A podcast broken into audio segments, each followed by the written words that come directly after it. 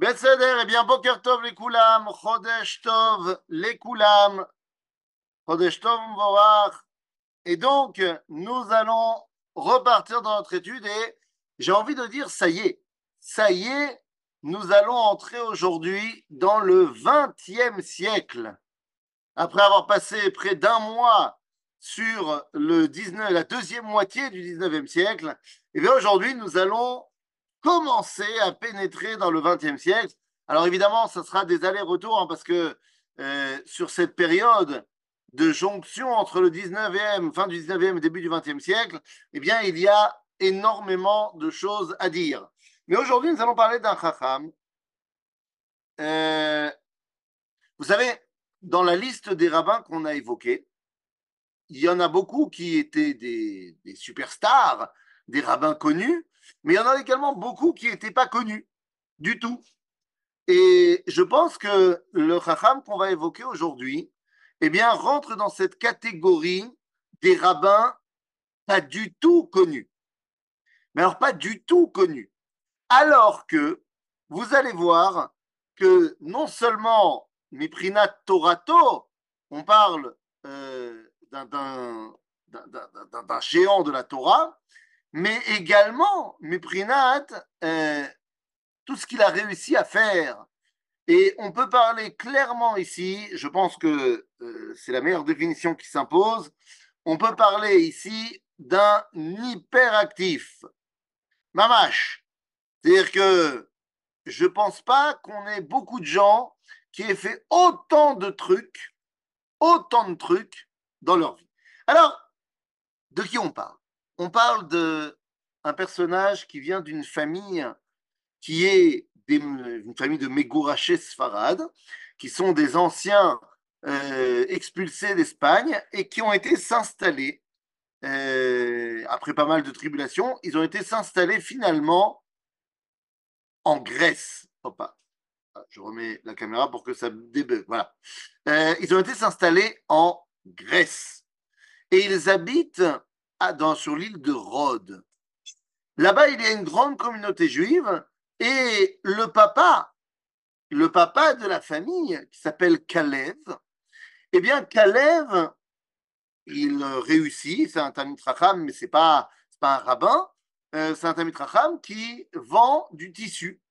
Et tout le monde le reconnaît comme étant quelqu'un de très intègre, avec de bonnes qualités humaines, ce que vous voulez. Et il va y avoir... Euh, à un moment donné, la possibilité pour pas mal de juifs de venir s'installer en Eretz Israël. Et au moment où la possibilité est donnée aux juifs euh, de passer, de, de passer, enfin, pour les juifs qui veulent venir s'installer en Eretz Israël, il faut bien passer par...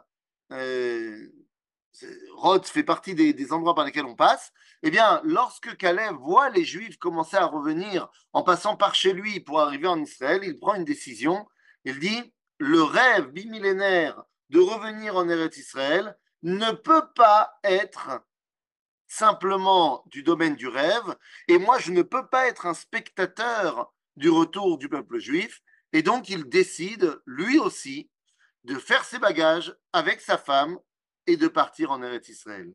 Et donc, ce euh, bonhomme qui s'appelle Kalev Meir, eh bien, part en Israël. C'est là-bas que sa femme tombe enceinte, et c'est donc là-bas, en mille huit cent cinquante-six, que va naître le personnage qui nous intéresse. Et le personnage qui nous intéresse, on va l'appeler Yaakov. Pourquoi on l'appelle Yaakov ? Eh bien, parce que Kalev espère que Yaakov, qui revient d'exil, puisse aider le peuple juif à redevenir Israël.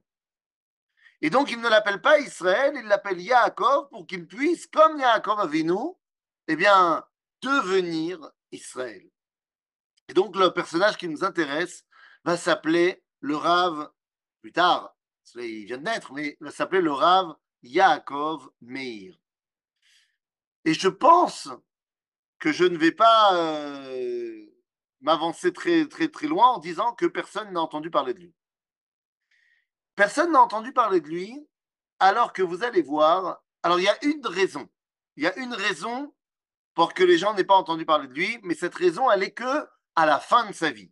Donc en fait, ce n'est pas une vraie raison. C'est quoi la raison à la fin de sa vie?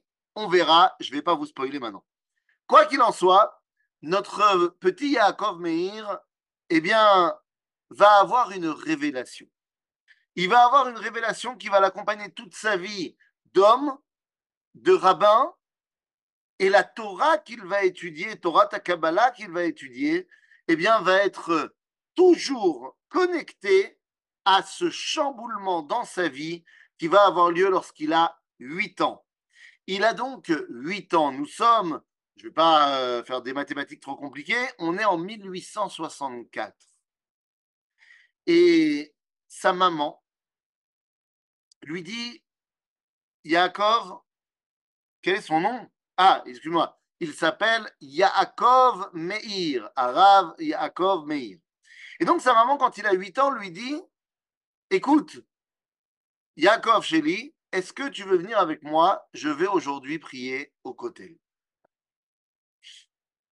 Évidemment, le petit Yaakov dit oui, c'est la première fois qu'il va aller au Kotel. Il a huit ans. Maintenant, attention, que les choses soient claires, c'est quoi le Kotel de l'époque? C'est pas le Kotel qu'on connaît aujourd'hui. En mille huit cent soixante-quatre, le Kotel n'est qu'une toute petite ruelle. Une ruelle qui fait à peu près vingt à vingt-cinq mètres de long et trois virgule cinq mètres de large. C'est cloum. C'est une petite ruelle dans laquelle s'amassent les Juifs. Des fois, on leur jette des salades, des tomates, voire des cailloux. Des fois, on les laisse prier tranquillement. Ce n'est pas du tout l'ambiance qu'on connaît aujourd'hui. Et il y a une autre chose qu'il n'y a pas au Kotel. Il n'y a pas à ce moment-là de mechitza. Alors attention, il n'y a pas de mechitza entre hommes et femmes. Mais en vrai, ce n'est pas de cette mechitza-là dont on va parler. Lorsque le ra... Alors, il n'y a pas de mechitza hommes et femmes euh, à cette époque-là pour deux raisons. Un, parce que les Anglais, euh, les Anglais, les Turcs ne laissent pas faire. Et au-delà de ça, parce que personne ne pense à mettre une mechitza là-bas.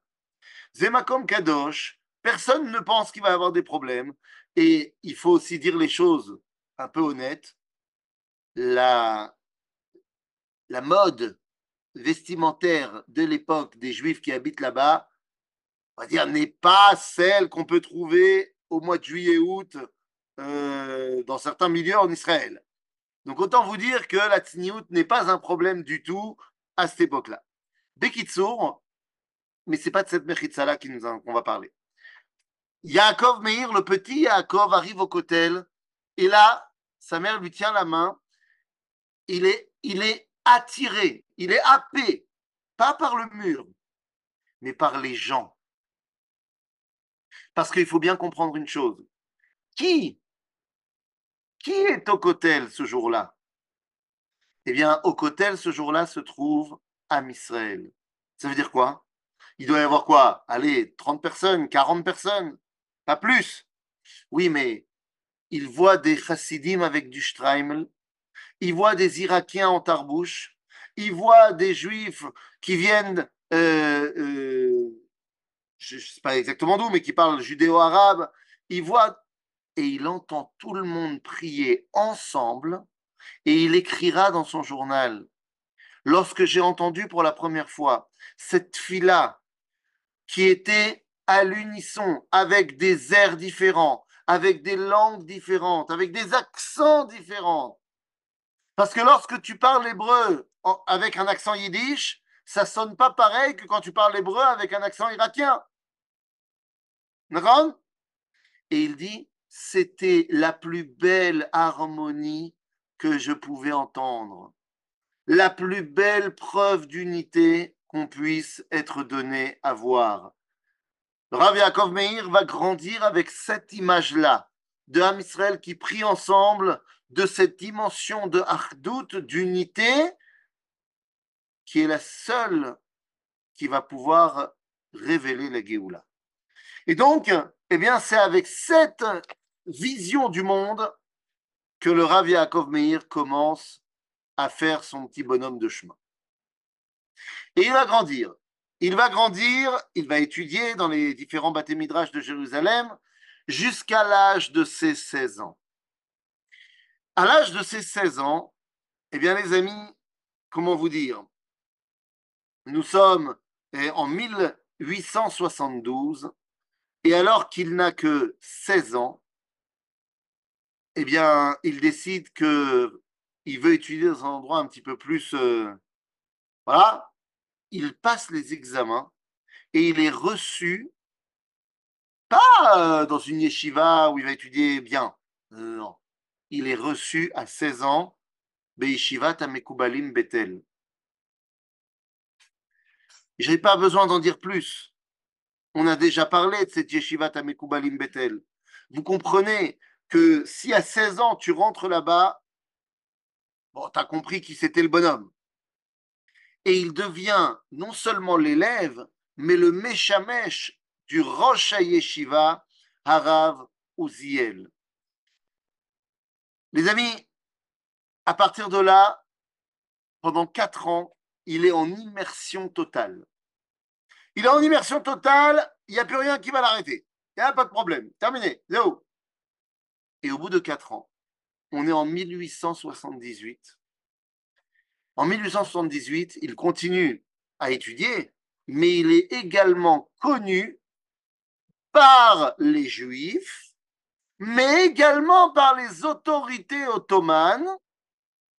Il a vingt ans et il est connu comme étant... Il a vingt-deux ans, c'est ça. vingt-deux ans, il est connu comme étant celui qui réunit tous les juifs séfarades de Jérusalem. Ça veut dire quoi? Il y a des rabbins qui sont vachement plus âgés. Il y a des rabbins qui sont les dirigeants spirituels de Jérusalem, comme par exemple le Rav Shaul Elyashar, qui est le patron de Jérusalem. Ken Aval, celui qui fait l'unanimité, celui qui a vingt-deux ans et qui pourtant, tout le monde, Euh, non seulement aime entendre ce qu'il a à dire, mais quand il y a un problème, se tourne vers lui, eh bien c'est le jeune Yaakov Meir. Il n'a encore rien fait. Alors oui, il est rabbin, mais il n'a encore rien fait. Mais c'est en mille huit cent soixante-dix-huit que commence son hyperactivité. Il est tard, il fait nuit. Deux de ses élèves viennent toquer à sa porte, à la porte du jeune Yaakov Meir, qui est marié déjà depuis six ans. Ils viennent toquer à sa porte en pleine nuit. Meshamesh, ça veut dire que c'est euh, euh, l'aide de camp. C'est celui qui va euh, être au quotidien avec le Rosh Yeshiva, qui va le conduire là où il a besoin d'être conduit, qui va euh, aller le chercher, qui va lui préparer ses affaires, qui va, qui va être en contact rapproché avec lui. D'accord? En mille huit cent soixante-dix-huit, donc, en pleine nuit, on vient le réveiller. On lui dit, Arav, beau, il faut que tu vois ça. Dit Makara. Et on l'amène dans une petite ruelle de Jérusalem. N'oubliez pas, nous sommes dans une période où Jérusalem ressemble à tout, sauf à ce qu'on écrit sur elle dans les chansons. C'est-à-dire que la Jérusalem des chansons, c'est une Jérusalem en diamant, en or, en... en spiritualité, ce que tu veux, la Jérusalem physique de la fin du dix-neuvième siècle, c'est la poubelle de l'Empire ottoman. C'est moche, ça pue, il fait froid, on a faim, c'est n'importe quoi. Il arrive, Yaakov Meir, le Rav Yaakov Meir, dans une petite ruelle, et son talmide, David, va lui dire, voilà, je ne sais pas quoi faire. On est devant une grande poubelle, mais vraiment, Kipchuto, une poubelle. Et à ce moment-là, eh bien, va sortir de la poubelle, enfin, pas vraiment sortir de la poubelle, euh, on va lui ouvrir la poubelle pour qu'il puisse voir de quoi il s'agit. Et dans cette poubelle, eh bien, le Rav Yaakov Meir va tout simplement voir deux jeunes garçons. Un de huit ans et un de dix ans. Ils habitent là. Oui, oui, oui, ça paraît complètement fou. Il habite là. Le Rav Yaakov Meir dit, c'est absolument pas possible. La première chose à faire, c'est de les sortir, il les ramène chez lui. Il les ramène chez lui pour leur donner à manger, pour euh, euh, qu'ils puissent se laver. Bon, d'accord. Mais ça, j'ai envie de te dire qu'il y a beaucoup de gens qui auraient pu avoir ce geste de chesed, de dire je vais les amener à la maison, je vais leur donner à manger. Seulement le lendemain matin, alors que les deux enfants continuent à dormir, Rav Yaakov Meir va commencer à faire une action. Il dit il est impossible que ça continue cette situation, et donc, eh bien, il commence à, j'allais dire en, en, en version deux mille vingt et un, il commence à passer des coups de fil. Il écrit des lettres partout. Pourquoi faire? Eh bien, parce qu'il dit cette année, on créera le premier orphelin pour Jérusalem. Et oui, messieurs, dames, c'est en mille huit cent soixante-dix-huit qu'il va créer le Beth Yetomim, le grand orphelin, euh, orphelinat de Jérusalem. Comment il va réussir? Eh bien, il va réussir tout simplement parce que l'une de ses lettres est adressée, ni plus ni moins, qu'à un monsieur que vous connaissez bien qui s'appelle le Baron Edmond Binyamin de Rothschild. Et oui, vous connaissez le Beth Yetomim qu'il y a à Jérusalem, dans la vieille ville. Eh bien, qui est l'instigateur de ça? Rav Yaakov Meir. Ça y est, ça commence. Ça commence, mais il ne va pas s'arrêter là. Non, non, il ne va pas s'arrêter là, puisque un an plus tard, en mille huit cent soixante-dix-neuf, eh bien, il décide que, bon, bah, c'est bien qu'il y ait un orphelinat pour les enfants, mais ça ne suffit pas. Ça ne suffit pas parce que des fois, le problème, il n'est pas quand il y a des enfants qui n'ont qui n'ont pas où aller. Non, des fois, il y a des gens qui ont où aller, qui ont une maison, mais ils sont malades. Ben, qu'est-ce qu'on fait quand on est malade? On va chez le docteur, d'accord. Mais qu'est-ce qu'on fait quand le docteur, ça ne suffit pas et qu'ils font un traitement un petit peu plus poussé? Ah ben, pas de problème, on va à l'hôpital. Euh, oui, mais le problème, c'est qu'il n'y a pas d'hôpital. Enfin, il y a un hôpital, mais ce sont des hôpitaux ottomans. Et donc, il y a toujours des problèmes de cacheroute, déjà un, et deux, les médecins ottomans font toujours passer les patients juifs en dernier s'il y a le temps. Et donc, bon nombre de juifs ne vont pas à l'hôpital quand ils sont malades parce qu'ils savent que leur situation va empirer là-bas. Et donc, Rabbi Yaakov Meir, il a vingt-trois ans et il commence à faire le tour de tous les Baalei Emtsaïm du monde juif, de tous les gens qui ont un peu de fric-fric, parce qu'il veut construire le premier hôpital juif à Jérusalem. Vous le connaissez, il s'appelle Misgav Ladach. Alors oui, bon, aujourd'hui Misgav Ladach c'est à Katamon, mais à l'origine, c'était dans la vieille ville. Et quand vous rentrez dans l'hôpital de Misgav Ladach et que vous regardez le mur des fondateurs de l'hôpital, eh bien, qui apparaît euh, en tête de liste? Rav Yaakov Meir. Donc voilà, la première chose à faire, s'occuper de ceux qui sont dans le besoin. Rav Yaakov Meir écrira que, la, comme le Rambam d'ailleurs, quand le Rambam, on lui demande quelle est la première action que Moshe Rabbeinu a fait pour bah, lui donner un statut qui va lui permettre de devenir prophète. Il dit, les premières actions qu'il a fait, c'est prendre la défense du juif face à l'Égyptien, et ensuite prendre la défense des filles de Yitro face aux bergers qui les attaquaient. Car porter secours à ceux qui ont un besoin, ceux qui sont en danger, c'est la base de la morale qu'il faut pour la névoie. Et donc, le Rav Yaakov Meir, avec toute sa Kabbalah, ben c'est sûr que c'est de ça qu'on parle. Il est tout d'abord un actif énorme sur les Juifs qui sont dans le besoin. Et parmi les Juifs qui sont dans le besoin, il y a son maître, le Rav Ouziel.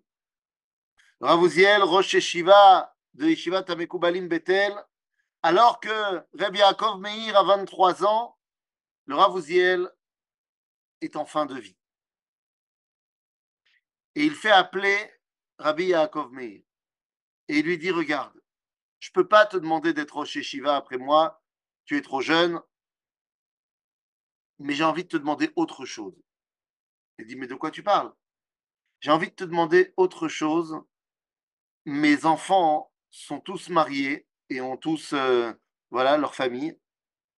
Et j'ai mon petit dernier. Mon petit dernier, mon méjénik, comme on dit en yiddish, c'est le, l'enfant que j'ai eu dans ma vieillesse. Et il a sept ans et il est sourd et muet. Et une fois que je vais partir, il n'y aura plus personne pour s'occuper de lui. S'il te plaît, promets-moi que c'est toi qui t'occuperas de lui. Promets-moi que tu t'occuperas de mon petit Raphaël. Eh bien, sans, sans, sans, sans même réfléchir, Rabbi Yaakov Meir regarde sa femme et les deux d'un regard se disent, mais évidemment, évidemment, et ils vont adopter le petit Raphaël.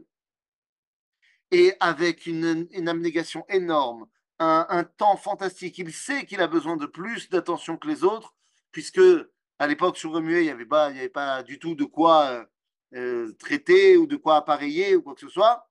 Mais Rabbi Yaakov Meir est persuadé qu'avec beaucoup d'amour de sa part et beaucoup de tfilotes, alors, Mitzad HaKadosh Baruch Hu, qui donne la parole au muet?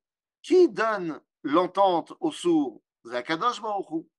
Bien, les amis, avec beaucoup, beaucoup d'amour et de temps, le petit Raphaël va commencer à s'améliorer dans sa parole et il va commencer à parler et il va également commencer à entendre un petit peu.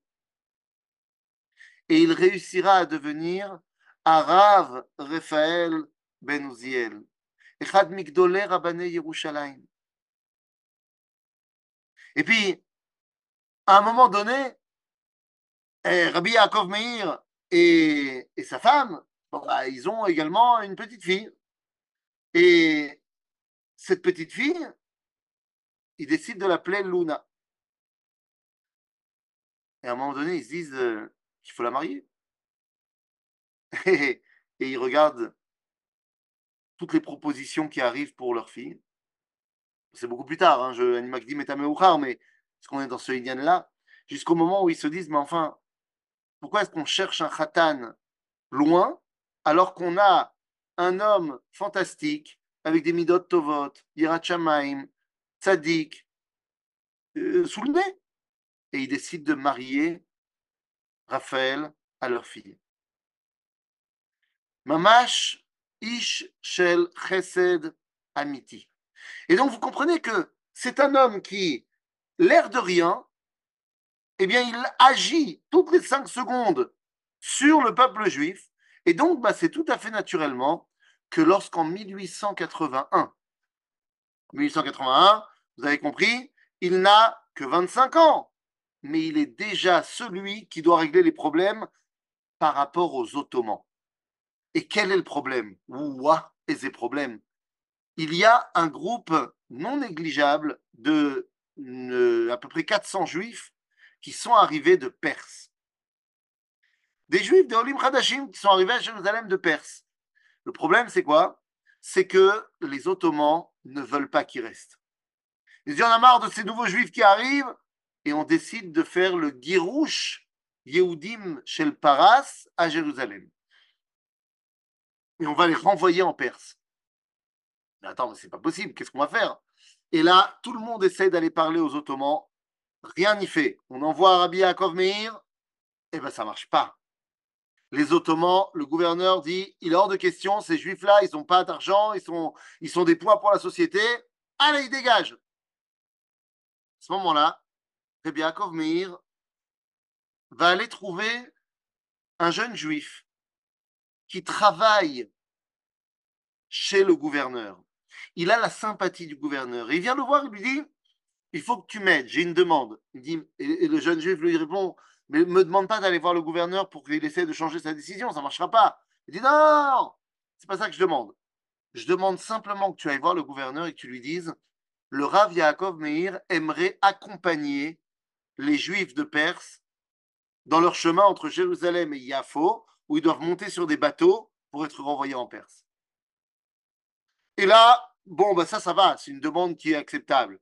Et donc, ce jeune juif intervient auprès du gouverneur, il dit « Ok » et c'est parti. Maintenant, ils y vont à pied, à pied, en calèche, en, en, en charrette. Combien de temps ça prend? Entre Jérusalem et Tel Aviv, à peu près cinquante-sept kilomètres. Une bonne journée, une bonne journée de marche. Et tous ces juifs qui sont en train de partir sont dans le désespoir le plus total. Le plus total. Ils ont fait tout le chemin depuis la Perse pour venir en Israël, à Jérusalem, et on les expulse. Sauf que c'était bien mal connaître Rabbi Yaakov Meir, qui depuis que le, le Xéra est tombé, travaille en chouchou, en secret, pour ben, ne pas écouter les Ottomans. Et en fait, il a mis en place un plan. Et pendant tout le trajet, pendant toute la journée, il part, il marche de euh, charrette en charrette pour dire aux Juifs qui sont sur les charrettes, tenez-vous prêts, soyez prêts, tenez-vous prêts. Makara, on ne sait pas. On ne sait pas, mais on sait un truc. Il y a un homme qui est responsable au port à Yaffo de voir que tous les Juifs montent sur les bateaux et ensuite d'envoyer une lettre au gouverneur que les Juifs sont bel et bien montés sur les bateaux. Nous sommes en mille huit cent quatre-vingt-un dans un empire ottoman corrompu où tout, et je dis bien tout, marche au bakchish. Eh bien, c'est le Rav Yaakov Meir qui va prendre son argent pour aller soudoyer le mec des Ottomans au port de Yaffo, qui écrira la lettre sans avoir vu monter un seul juif dans les bateaux. Parce qu'ils sont où les juifs? Eh bien, à un moment donné, à l'approche de Yaffo, le Rav Yaakov Meir donne l'ordre. C'est maintenant, c'est le moment. Et qu'est-ce qui se passe? Eh bien, tous les juifs sortent des charrettes, courent, mais où? Eh bien, courent dans les bras des juifs de Yaffo et des Moshavot qui sont venus les aider. Et en fait, ils récupèrent tous les juifs et ils les cachent dans les différents villages juifs autour de Yaffo. Et une fois qu'ils sont cachés et que la lettre est arrivée, que c'est bon, ils ont pris le bateau, alors c'est bon, le gouverneur, il lâche l'affaire. Et deux mois plus tard, eh bien, tous ces juifs pourront revenir à Jérusalem sans que personne ne fasse attention à eux. Et le Rav Yaakov Meir a pu ramener tous les juifs perses à Jérusalem. Bon, vous me dites, il a quand même fait quelques petites choses, mais comme là, il se, il, il avait rien à faire, en mille huit cent quatre-vingt-deux, l'année de la première Aliyah, eh bien, le Rav Yaakov Meir est choisi par les rabbins de Jérusalem pour devenir Shadar. Mais c'est Shadar, c'est Shlucha des Rabbanan.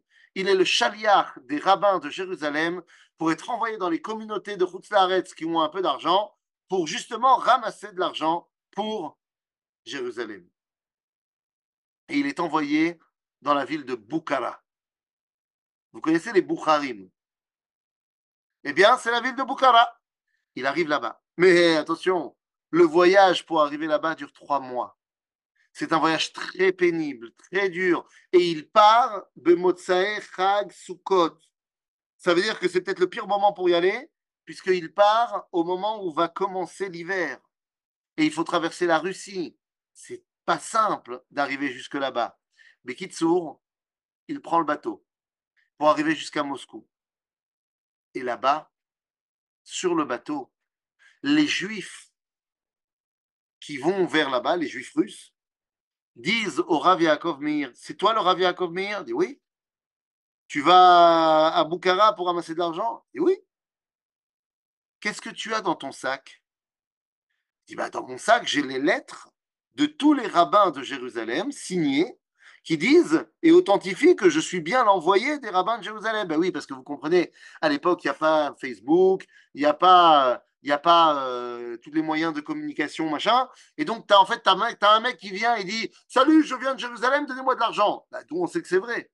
Donc, les, les rabbins, quand ils envoient quelqu'un, ils leur donnent des lettres signées euh, pour dire c'est bel et bien notre envoyé. Et donc les Juifs qui sont sur le bateau lui disent « Mais enfin, tu nous mets tous en danger !» Tu dis « Comment ça je vous mets en danger ?»« Avec tes lettres là !» Tes lettres authentifient que tu es un Juif de l'Empire ottoman qui ramasse de l'argent pour l'Empire ottoman. Or, la Russie est en guerre contre l'Empire ottoman. Donc, si les Russes attrapent tes lettres, eh bien, nous serons tous en danger. À ce moment-là, Rabbi Yaakov Meir prend une décision sur le bateau. Il prend ses lettres, toutes ses lettres de recommandation, et les jette par-dessus bord. Il dit, mais, mais attends, mais comment tu vas faire pour être reconnu là-bas quand tu vas arriver? Personne ne saura que c'est vraiment toi. Dès qu'il arrive à Moscou, il écrit une lettre au Rav Shaul Elyashar de Jérusalem pour lui dire, s'il te plaît, renvoie-moi une lettre qui m'authentifie. Bon, on verra. Entre-temps, il part à Boukhara et il arrive. Et lorsqu'il arrive, il est accueilli par les gens de la communauté. Oui, bonjour monsieur, vous êtes? Bonjour, je suis le Rav Yaakov Meir, Shlucha de Rabbanan. Je viens de Jérusalem. Ouais, ouais c'est ça, ouais. Je viens de Jérusalem, ouais. Bah, il y en a d'autres hein, qui ont tenté de venir de Jérusalem et de nous prendre de l'argent. Comment on sait que c'est vrai? Et là, le Rav Yaakov Meir va faire quelque chose de fantastique. Comment il va prouver qu'il vient bien de Jérusalem? Eh bien, je pense que c'est lui l'inventeur de, vous savez, les lunettes de réalité virtuelle. Aujourd'hui, tu peux aller, tu vas au cotel, tu mets tes, lun... tu mets tes lunettes et tu as l'impression d'être au Beth Amikdash, tu vois le Beth Amikdash, machin. Ben lui, il a fait pareil, mais sans les lunettes. Il s'assoit et il dit à tout le monde de s'asseoir, de fermer les yeux et il leur raconte Jérusalem. Tout simplement, il va leur faire un, un tour touristique virtuel de Jérusalem. Et il ferme lui aussi les yeux et il commence à marcher dans les rues. Il dit voilà, on rentre par la grande porte de Yaffo et sur le côté gauche, au bout de dix mètres, il y a quelqu'un qui vend euh, des chalotes tout en chaude. Et puis, quand on avance encore un petit peu sur la droite, il y a le magasin de Yankele. Et Yankele, lui, il, ramasse des, il répare des chaussures. Et il a tout le temps du cirage plein les mains.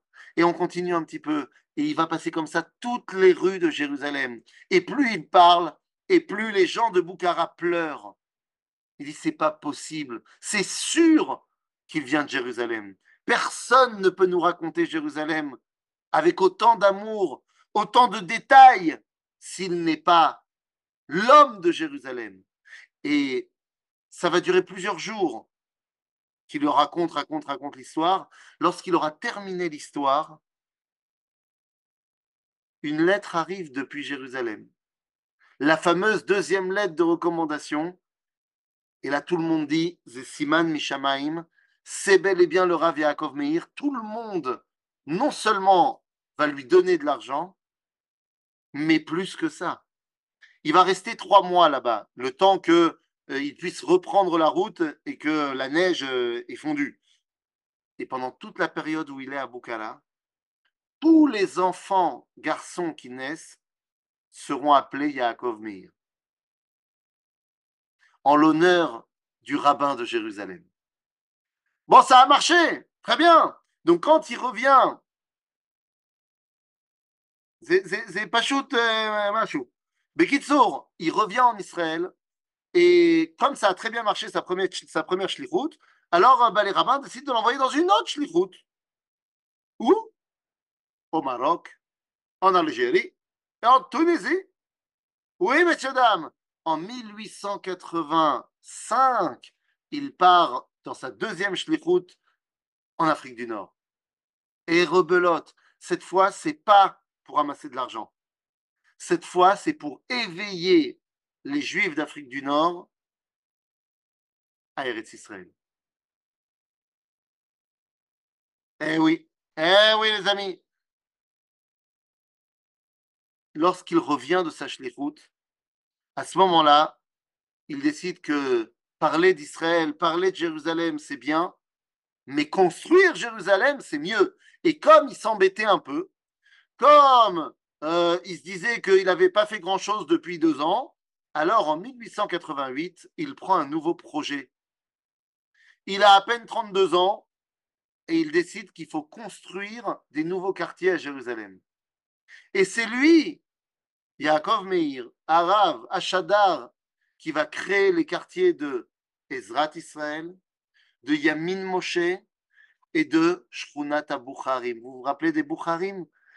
Ils en gardaient un contact très, très comme ça, si bien qu'il va réussir à les faire monter en Israël et va leur créer le quartier des Bukharim.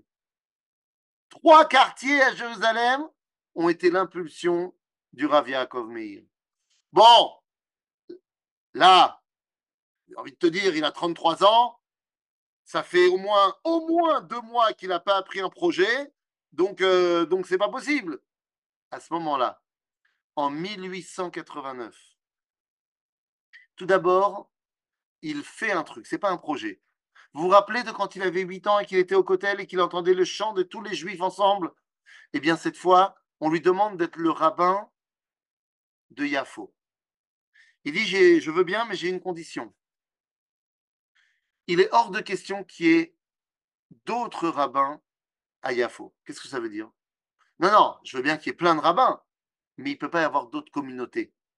Il est hors de question qu'on fasse des communautés différentes. Et je n'ai pas besoin d'être moi le rabbin. Je veux qu'il n'y ait qu'une seule communauté à Yafo. Ashkenazim, Sfaradim, tout le monde ensemble. Et d'ailleurs, il dira, pour être sûr que ça se fasse, je ne serai pas le rabbin, mais je serai là pour vérifier que ça se passe bien. Et effectivement, depuis lors, il n'y a qu'une seule communauté à Yafo. Lorsque le Rav Kouk arrivera plus tard rabbin de Yafo et des Moshavot, il n'y aura pas deux rabbins, il n'y aura qu'un rabbin de Yafo et des Moshavot qui a créé cette ichoud, achdout des communautés, c'est le Rav Yaakov Meir. Et en mille huit cent quatre-vingt-neuf, il va se passer un autre truc. Il décide de prendre ses élèves, parce que maintenant, ça y est, il a des élèves, il a trente-trois ans, c'est un vieux. Et il prend ses élèves et il va aller prier avec eux sur le kever de Shimon HaTzadik. Il habite toujours à Jérusalem. Et bon, vous savez, Shimon HaTzadik, c'est vraiment pas loin. Et il va aller prier là-bas.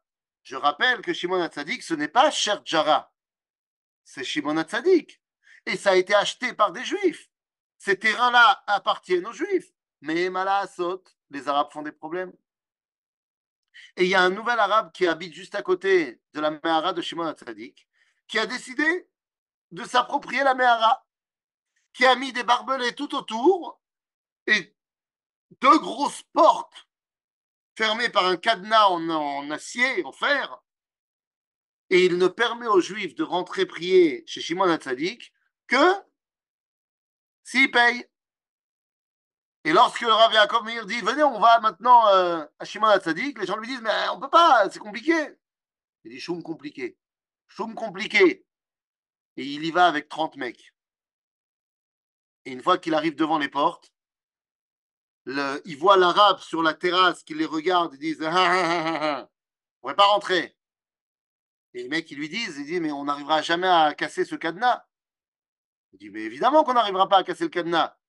Mais je n'ai pas pris trente personnes avec moi pour, pour, pour enlever le cadenas. J'ai pris trente personnes avec moi pour enlever les portes. » Et ils vont soulever, vous vous rappelez de Rabbi Jacob? Rabbi Jacob, on prend le taxi, on soulève le taxi, vous vous rappelez? Ben là, c'est pareil. Les mecs, ils vont sortir les portes de leur gonds et ils vont tout simplement enlever les portes. Et une fois qu'ils enlèvent les portes, à trente, ils portent les portes et ils les emmènent avec eux. Et quand il arrive devant la terrasse de l'Arabe, il le regarde et il lui dit en arabe, « Souviens-toi de Shimshon à Gibor, qui a pris les portes de Gaza et qui les a mis à l'entrée de Hebron. » Et à partir de cette date-là, mille huit cent quatre-vingt-neuf, jusqu'à là, euh, l'arrivée des Anglais, en fait, euh, cet arabe et les arabes de la région, ils diront, « Ok, avec ces gens-là, il ne faut pas se prendre la tête, on ne va pas s'exciter avec eux, ils sont encore plus fous que nous. » Et donc, les Juifs peuvent retourner prier à Shimon HaTzadik. Bon, Il peut se reposer ou pas? Ben non, pas du tout. Il a, maintenant, il a trente-quatre ans. trente-quatre ans, c'est l'âge où on fera un nouveau projet, on a dit. Et donc, en mille huit cent quatre-vingt-dix, il en a marre. Il en a marre, il en a marre. Il parle d'unité tout le temps. Il parle de Torah. Il parle de, de Kabbalah. Mais les gens, ils rentrent dans tous les Baté Midrash et ils parlent en ladino. Ils parlent en arabe. Ils parlent en judéo-arabe. Ils parlent en yiddish. Mais c'est pas possible. Comment tu veux créer un peuple renouveau si jamais tu ne parles pas comme il faut? Et oui, oui, là je, et là je le dis, et là je le dis. Parce que si avant ce cours, je vous avais dit qui a ressuscité la langue hébraïque, vous allez me dire Eliezer Ben Yehuda, et il a énormément de mérite. Sauf que Eliezer Ben Yehuda va être un, comment dire, il va être un employé. Il est l'employé de quelqu'un.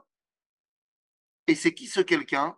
Eh bien, c'est un monsieur qui, avec le Rav Hirschensohn, décide en mille huit cent quatre-vingt-dix de créer une, une organisation qui va s'appeler Safa Beroura. Pourquoi? Pour enseigner l'hébreu dans toutes les communautés, qu'elles soient au Heider, au Beis Midrash, ou alors dans les nouvelles communautés socialistes. On va réapprendre l'hébreu.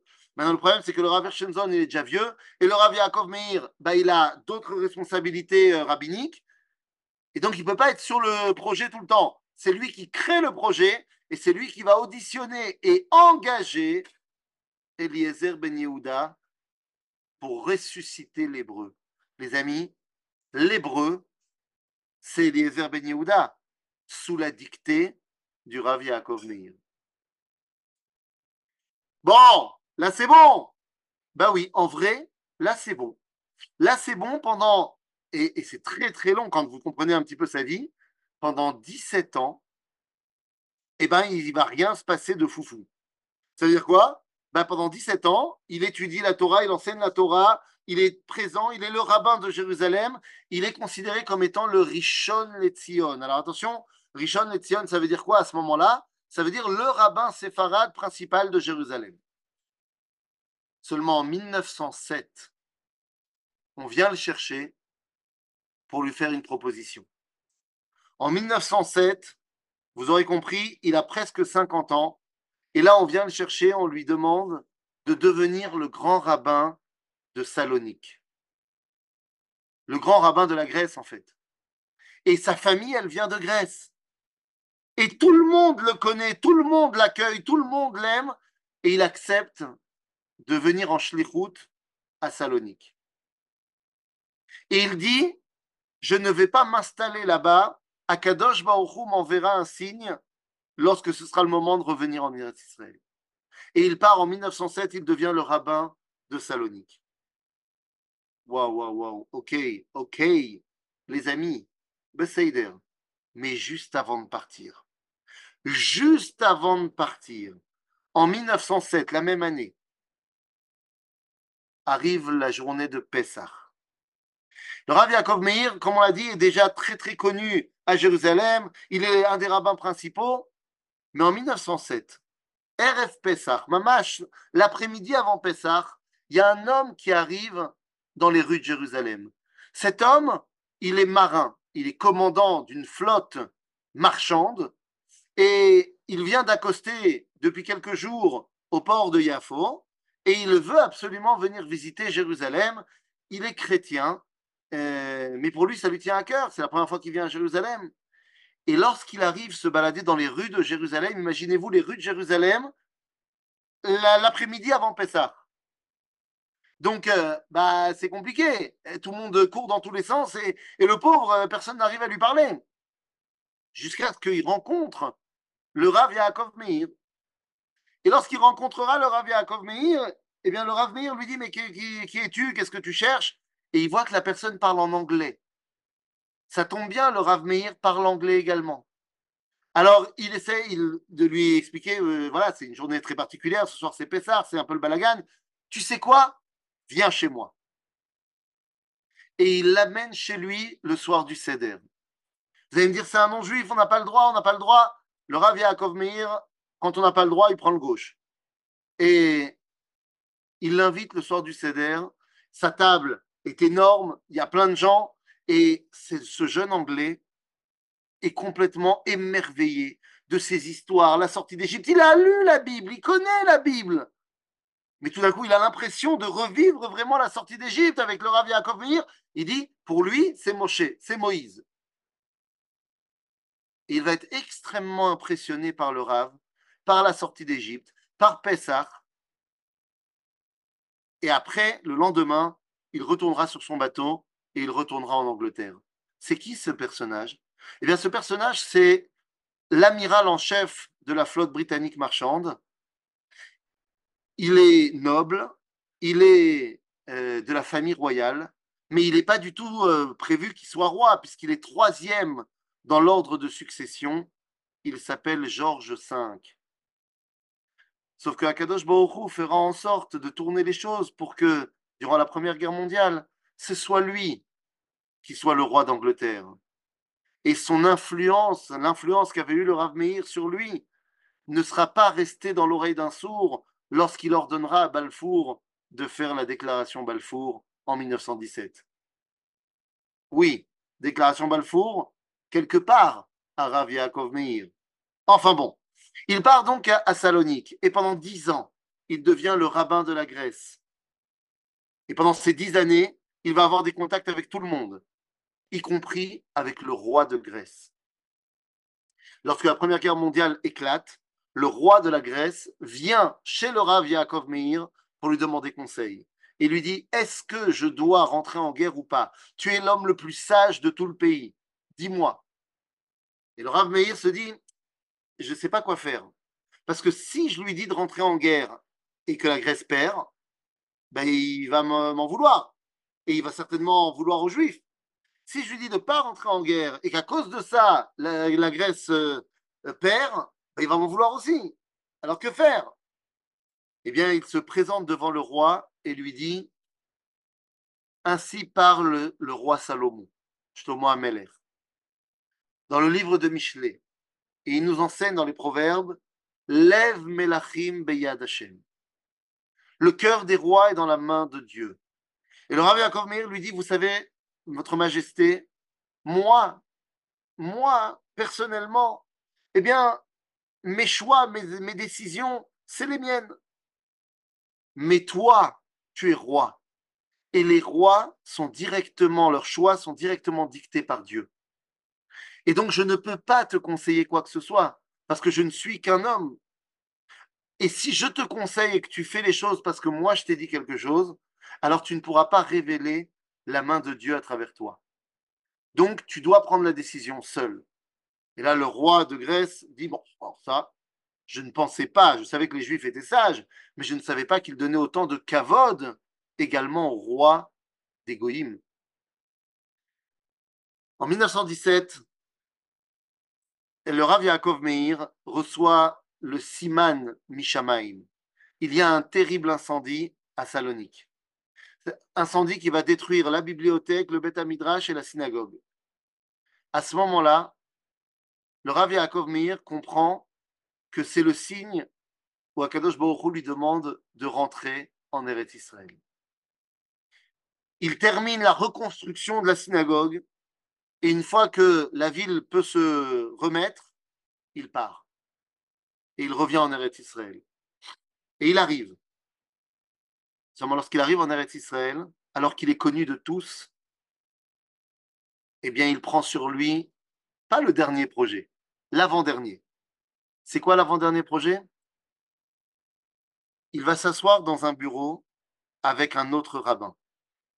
Et cet autre rabbin lui dit, il n'y a que toi pour venir avec moi. Et je sais que tu n'aimes pas ça. Je sais que tu n'aimes pas la division. Et tu as tellement raison. Mais à Yafo, tu as réussi. Dans tout Israël, ça sera trop dur pour l'instant. On ne pourra pas faire un seul rabbin de tout Israël. Oui, parce que le rabbin qui est avec lui dans le bureau, il a décidé de créer le grand rabbinat d'Israël. Et il dit, si moi je vais être le grand rabbin Ashkenaz, il n'y a que toi pour être le grand rabbin séfarade de tout Israël. Oui, vous m'avez bien compris. Il vient de s'asseoir dans le bureau en mille neuf cent vingt et un avec le Rav Avraham Yitzhak HaKohen Cook.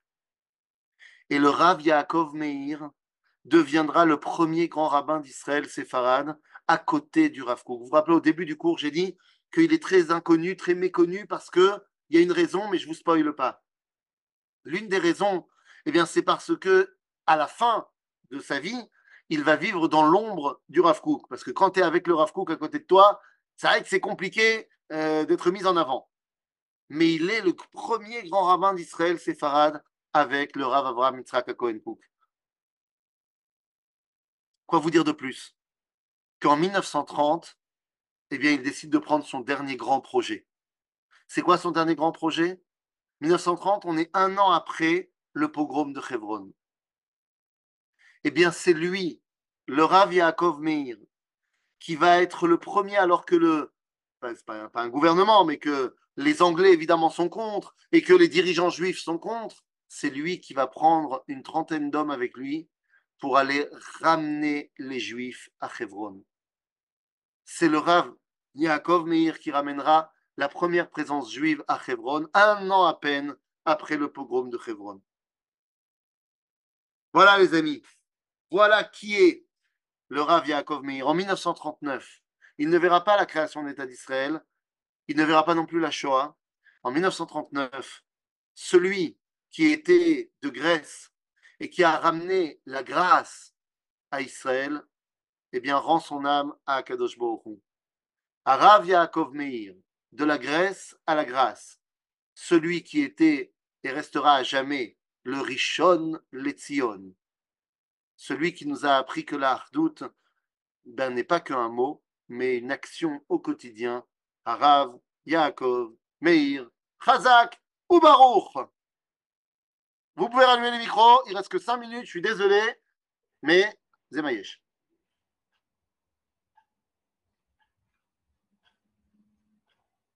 C'est vrai que c'est dommage, hein, franchement, qu'il ne soit pas plus connu.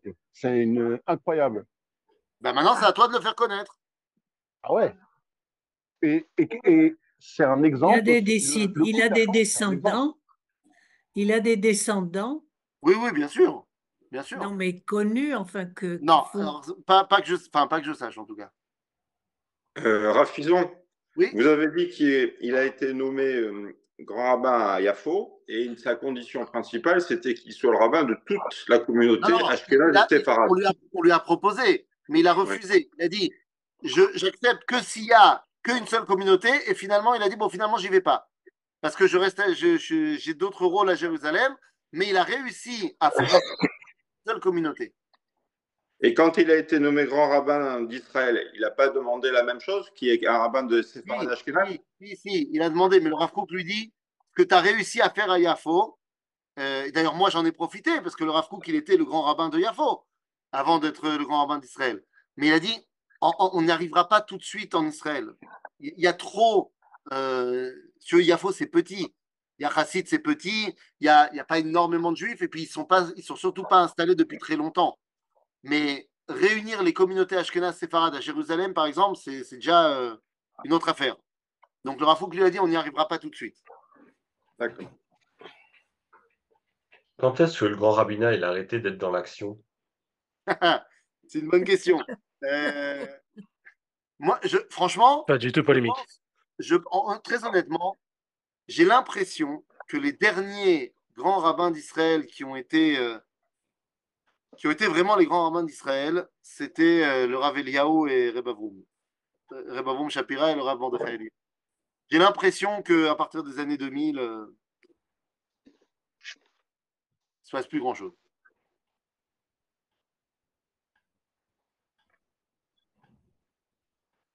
Quelqu'un d'autre? Une question? Quelque chose?